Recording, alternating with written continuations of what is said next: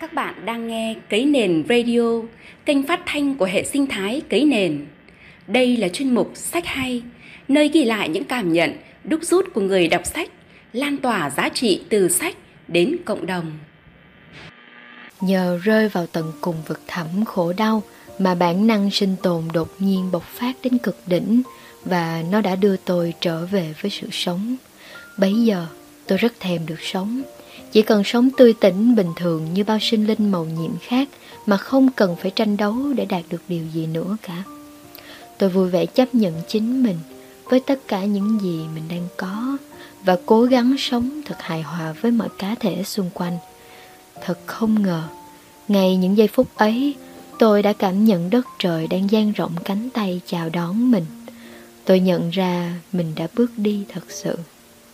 Thiền sư Minh Niệm Thầy Minh Niệm bước vào con đường xuất gia từ năm 17 tuổi, ngay khi tốt nghiệp trung học phổ thông, với một khao khát khám phá bản thân và tìm kiếm giá trị của con người giữa những bộn bề cuộc sống.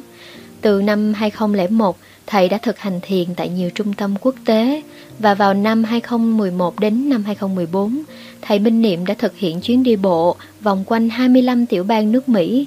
Từ đây, thầy đã phóng thích được những hạn chế và yếu kém của mình – và giờ đây, thầy là điểm tựa tinh thần cho nhiều thiền sinh trên khắp thế giới. Thầy là tác giả của những cuốn sách được đón nhận bởi rất nhiều độc giả như cuốn Hiểu về trái tim, Làm như chơi, Dìu con vào đời, Nhìn vào bên trong, bất động trước mọi biến động, Sánh bước bên đời, nhưng trong đó Hiểu về trái tim vẫn được yêu thích hơn cả. Quả thật, mình đã nghe nói nhiều về quyển sách Hiểu về trái tim, nhưng đến khi giãn cách xã hội thì mình mới có cơ hội được đọc nhờ vào lời giới thiệu của chị Di Linh khi tham gia hành trình văn hóa đọc K2. Đây cũng chính là quyển sách đầu tiên mình đọc qua bản PDF nhưng vô cùng tâm đắc. Hiểu về trái tim là cuốn sách được xuất bản đầu tiên của thầy Minh Niệm năm 2011. Thông qua cuốn sách này, thầy Minh Niệm muốn chia sẻ cho độc giả những điều mà thầy chiêm nghiệm được trong hành trình tìm về chính mình để giúp độc giả hiểu được bản chất của những cảm xúc đang gây thương tổn cho trái tim. Từ đó chúng ta sẽ thấy được bình an và hạnh phúc thật sự. Hiểu về trái tim có nhiều chương, tên mỗi chương chỉ có đúng hai từ và chúng ta không cần phải đọc liên tiếp các chương. Bằng những từ ngữ nhẹ nhàng nhưng vô cùng sâu sắc, thầy Minh Niệm đã dạy cho mình rằng con đường đến với trái tim – tuy ngắn nhưng vô cùng gian nan và phải trải qua thực tế cuộc sống, không ngừng rèn luyện bản thân mình mỗi ngày, giảm bớt cái tôi và vượt lên trên bản ngã để đạt được sự bình yên và hạnh phúc từ trong tâm. Tuy không thể cảm nhận hết các chương, nhưng mình vẫn xin chia sẻ cảm nhận thật của mình sau khi đọc cuốn sách này nhé. Khổ đau, nếu không có khổ đau, biết đâu là hạnh phúc, nhờ mộng mị hôm nào ta tìm về tỉnh thức. Chúng ta thường gắn ghép nghèo với khổ thành nghèo khổ, cực với khổ thành cực khổ và thường nhất là đau với khổ thành đau khổ. Thế nhưng những quan điểm đó đã không còn trong tôi sau khi đọc chương này. Ai nói rằng nghèo thì sẽ khổ chứ? Những người nghèo do họ không chấp nhận cái nghèo, oán ghét cái nghèo, muốn vượt lên trên để giàu nên mới khổ. Những người cực mà thấy khổ là do trong đầu họ vẫn còn tư tưởng không làm mà đòi ăn, không muốn trải qua đắng cay mà có thành quả màu chóng. Thế còn những người đau thì tại sao lại thấy khổ? Họ khổ là do họ không biết cái đau đó từ đâu mà ra. Nếu một người đánh chúng ta, làm chúng ta đau, nhưng nếu biết được những lỗi lầm của chúng ta gây ra cho họ, thì chúng ta làm sao có thể khổ được nữa? Và đặc biệt, có một nỗi đau mà ai cũng sẽ trải qua, đó chính là sự chia ly. Nếu chúng ta hiểu được rằng kết thúc chính là khởi đầu mới cho một hành trình mới, chia ly là do hết duyên để cả hai cùng tạo ra những cái duyên mới tốt đẹp trong tương lai, thì lúc đó chúng ta mới không thấy khổ nữa. Giá trị của khổ đau, dù ta có tài năng đến đâu, dù ta có chuẩn bị kỹ lưỡng đến mức nào, thì những điều bất như ý vẫn cứ xảy ra theo lẽ tự nhiên của nó. Mình rất thích câu này vì đôi khi trên con đường trưởng thành, dù ta không muốn, nhưng những điều không như ý vẫn sẽ xảy ra. Tôi hiểu đó là lẽ tự nhiên. Có sinh thì phải có diệt, có tốt thì cũng phải có xấu, có thành thì mới có bại, có hợp thì cũng sẽ tan. Vậy tại sao chúng ta lại chỉ mong muốn thành và hợp, để bại và tan lại cho ai? Có lẽ điều tôi học được lớn nhất từ chương này chính là không ai có thể làm cho chúng ta khổ được, trừ khi chúng ta cho phép điều đó. Tôi nhận ra không nên sống một cuộc sống quá an toàn, mà hãy lao ra ngoài kia, đón nhận những thử thách, mưa bão của cuộc đời như cách sống của một cái cây trên núi cao, tuy dáng vóc khẳng khiu nhưng vô cùng vững chãi. Cũng giống như việc ta đừng cầu mong sẽ không có khó khăn đến với ta, mà hãy làm cho mình đứng vững trước sóng gió ngoài kia bằng sự vững chãi trong trái tim mình. Sự vững chãi ấy không phải tự nhiên mà có, nó được rèn giũa qua biết bao cơn bão và trận lũ trên con đường của mình. Chúng ta nên cảm ơn những khổ đau mà ta gặp phải vì chúng giúp ta rèn luyện được nghị lực, đồng thời giúp chúng ta nhận ra cái gì là hạnh phúc. Thầy cũng chia sẻ rằng, nếu không bị lạc đường, ta sẽ không biết mình sợ hãi.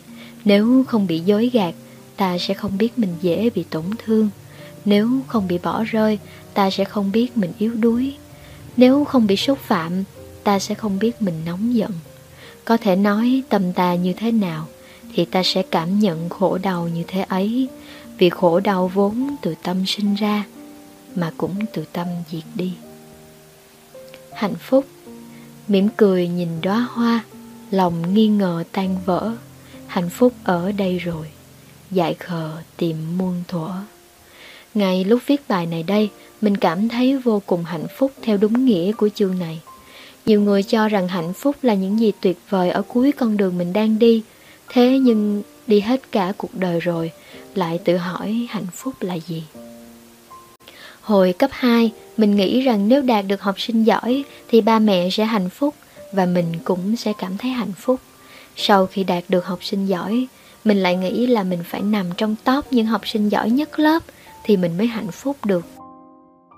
Để rồi khi mình nằm trong top 5 những học sinh giỏi nhất lớp, mình cảm thấy hạnh phúc, nhưng ngay sau đó mình lại nghĩ phải là học sinh giỏi nhất lớp thì mới hạnh phúc thật sự. Và rồi mình cũng làm được như thế, nhưng kết quả là gì thì mọi người cũng đoán được rồi đó. Cảm giác hạnh phúc chỉ tồn tại sau một thời gian rồi lại qua đi. Trong chương này, mình nhận ra rằng những cái mà mình cho là hạnh phúc thật ra chỉ là thỏa mãn cảm xúc mà thôi. Quả thật nếu ta không biết thứ gì trong hiện tại làm cho ta hạnh phúc thì làm sao dám tin rằng những thứ gì trong tương lai có thể làm cho ta hạnh phúc được. Vậy, hạnh phúc là gì? Thầy đã giúp mình nhận ra, thật là đơn giản. Hạnh phúc chính là khi ta sống trọn vẹn những khoảnh khắc trong hiện tại và biết cảm nhận nỗi đau. Ngay lúc này, mình thật hạnh phúc khi có một cặp mắt sáng để viết bài, một đôi tay lành lặn để gõ chữ, một giọng nói thật trong trẻo để đọc những dòng chữ này, một đôi tai hoàn thiện để lắng nghe những âm thanh của cuộc sống. Và những lúc mình đói, mình mới biết trân quý những lúc có cơm để ăn lúc mình lạnh mới biết trân trọng cái chăn lúc chia xa, mình mới trân trọng những lúc đoàn tụ. Và những lúc mình không gặp được các thành viên mầm sống, thì mình mới biết trân trọng những phút giây ở bên họ. Điều mình cảm nhận sâu sắc nhất qua chương này chính là hạnh phúc không phải ở đâu xa, cũng không phải được ai tặng cho, mà hạnh phúc là khi ta biết cảm nhận nỗi đau và trân trọng những gì ta đang có ở hiện tại tình yêu mình hay nghe và đọc những câu Yêu là khổ, không yêu thì lỗ, thà chịu khổ còn hơn chịu lỗ. Mình và cũng như đa số mọi người chắc là đều có một lần khát khao yêu và được yêu ai đó. Có lẽ tình yêu là một phần không thể thiếu được trong cuộc sống, nhưng nếu là yêu quê hương, yêu cánh đồng, yêu gia đình thì sẽ không có đau khổ. Còn đằng này đối tượng ta yêu lại là một con người thật sự, một người có thể đánh vào cảm xúc của ta mạnh mẽ nhất mình cũng từng là một người đã yêu và được yêu. Chắc cũng như đa số mọi người, cuộc sống của mình thay đổi khá nhiều, nhất là về cảm xúc. Trong tâm mình, với suy nghĩ là mở hàng rào ranh giới để đón nhận người kia vào và ngược lại. Sự ham thích và đòi hỏi thỏa mãn cảm xúc ngày một tăng lên cho đến một lúc nào đó, khi một trong hai người không đáp ứng hoặc là sai ý người kia thì giống như là trái tim bị cắt vậy. Nhờ chương sách này, tôi mới nhận ra tình yêu trước kia của mình cũng chỉ là một tình yêu ích kỷ. Một tình yêu mà mục đích chung là thỏa mãn cảm xúc. Mình biết được tình yêu đích thực thì phải bao gồm cả tình thương. Thầy Minh Niệm đã viết một đoạn như thế này. Sự thật, tình yêu chỉ mạnh hơn tình thương về mặt cảm xúc thỏa mãn, nhưng tình thương lại lớn hơn tình yêu về mặt thấu hiểu và cảm thông. Tức là tình yêu nghiêng về phía hưởng thụ, còn tình thương lại nghiêng về phía trách nhiệm. Trong liên hệ tình cảm lứa đôi, nếu tình yêu lấn át đi tình thương, thì tình cảm ấy cũng giống như lửa rơm, bạo phát, bạo tàn. Còn nếu như tình thương lấn át được tình yêu, thì tình cảm ấy sẽ như lửa than, mãi âm ỉ cháy. Đọc xong đoạn này, mình như được sáng ra một điều gì đó. Có lẽ những tưởng tượng về một tình yêu màu hồng của mình trước đó bay đi trong chốc lát. Bây giờ mình lại hướng về một tình yêu đầy tình thương và sự trách nhiệm. Có lẽ cũng vì đó mà mình sẽ khó bước vào tình yêu thêm một lần nữa. Mình đã hiểu thêm một khía cạnh khác của tình yêu, mọi việc trên đời này đều liên quan với nhau và tình yêu cũng vậy. Tình yêu phải đi liền với hạnh phúc, lòng bao dung, vị tha, nâng đỡ và gia đình, bạn bè cũng như công việc. Nếu ta quay về chăm sóc những yếu tố đó, cũng chính là chăm sóc tình yêu của chúng ta. Vì vậy, mình tự rút ra bài học cũng như chia sẻ với mọi người đang yêu nhau là hãy đừng quá bám chặt và dựa dẫm vào nhau, mà hãy nên có trách nhiệm với nhau, quan tâm chân thành và dìu dắt nhau cùng đi lên. Tự nhiên mình lại nhớ đến câu mà cô giáo hay chia sẻ, vịnh mà không bám, tựa mà không ký sinh. Tùy duyên Khả năng tùy duyên của ta càng lớn thì sự thanh thản trong tâm hồn sẽ càng lớn.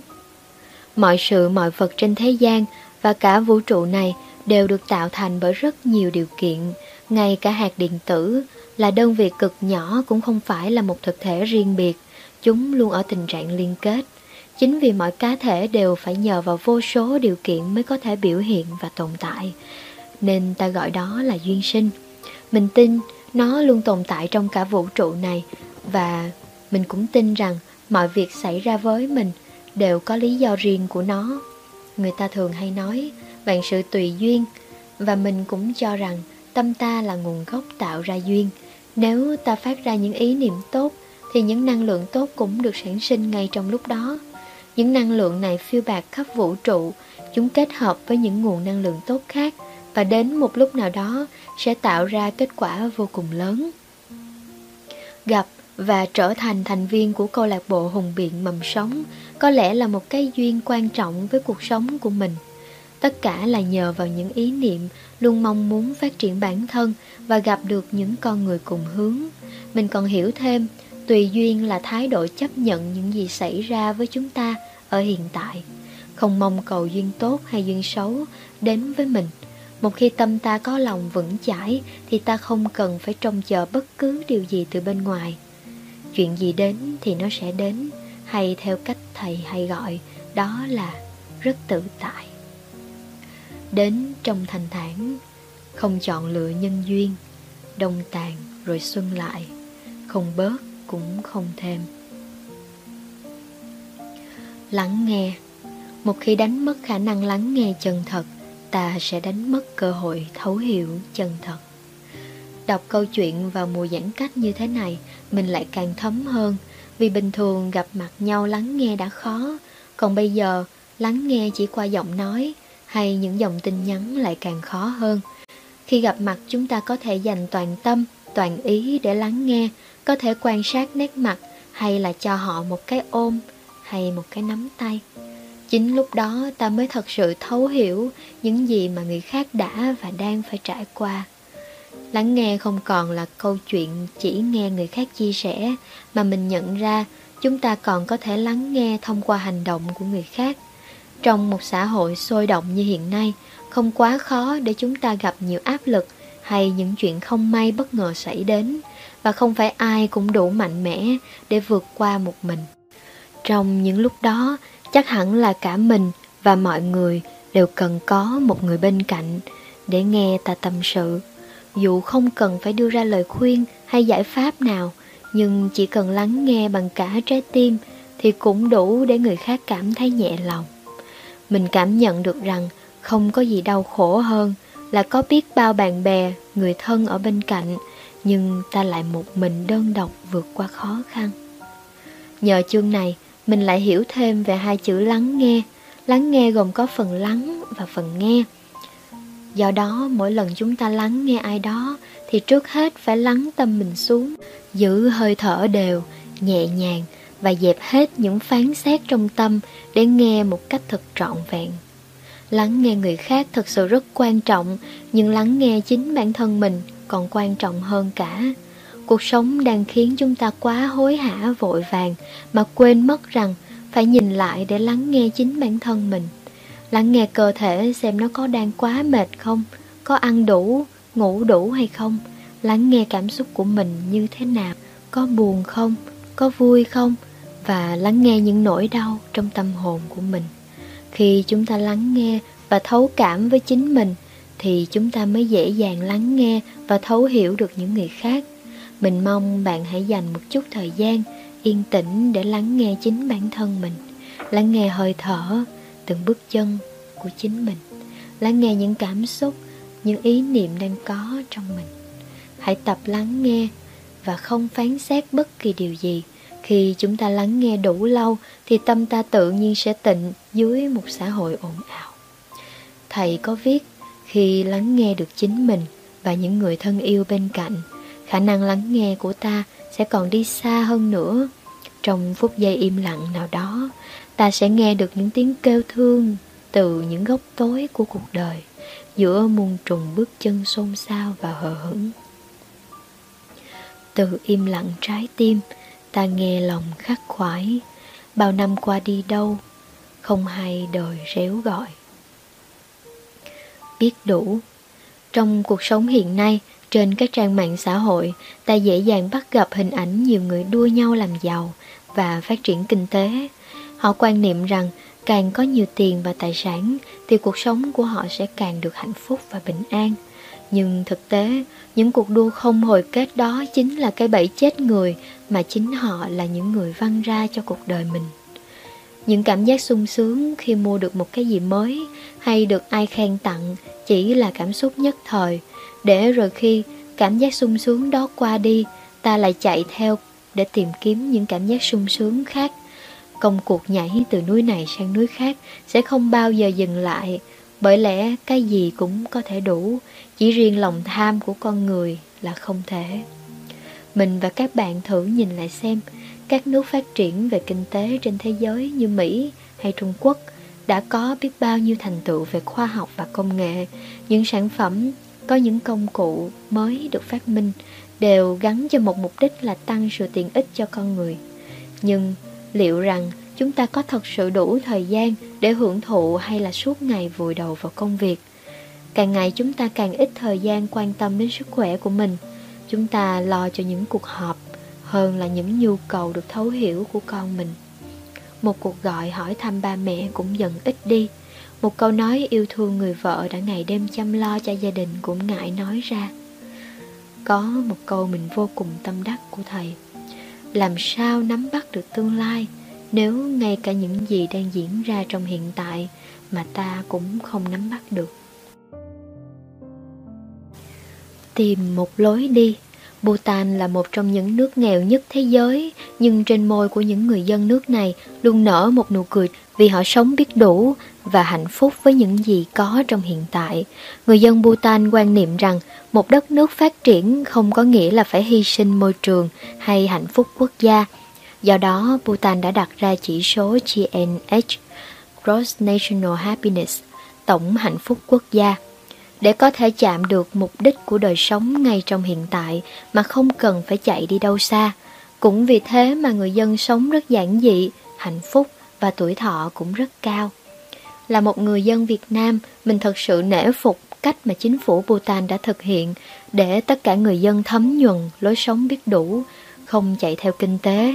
Họ quan niệm rằng kinh tế phải đi đôi với hạnh phúc. về bản chất chạy theo vật xuất phát từ bản ngã của con người, đó chính là lòng tham. Mà lòng tham thì chưa từng ai nhìn thấy được đấy. Phải chăng mảnh đất tâm hồn ta đang dần khô cằn và chai sạn bởi thứ được gọi là vật chất? Sau khi đọc chương này, tôi càng tin tưởng trên con đường tìm mình, đâu là mức đủ đối với mình và sống như thế nào để ngày mai nhìn lại không phải bật lên hai từ, giá như. Thay lời kết xin tặng các bạn bài thơ của thầy. Ngày hôm qua đi đâu, ta bỏ quên hạnh phúc. Còn đây trong xanh sao giấc mơ buồn thổn thức. Trên đây là toàn bộ cảm nhận của mình sau khi đọc qua cuốn sách hiểu về trái tim. Nếu chỉ được diễn tả bằng một từ, thì đó chính là từ đã. Biết ơn tất cả các bạn đã cùng lắng nghe để hiểu hơn về trái tim vào ngày lễ tình nhân nhé nếu có bất kỳ câu hỏi nào cần thầy Phan Văn Trường chia sẻ, mong các bạn comment ở dưới video hoặc gửi email đến cấy nền radio. Cấy nền radio a student penfile edu vn. Mến chào các bạn. Non nước yên bình khắp nơi chung lòng. Mình về nơi đây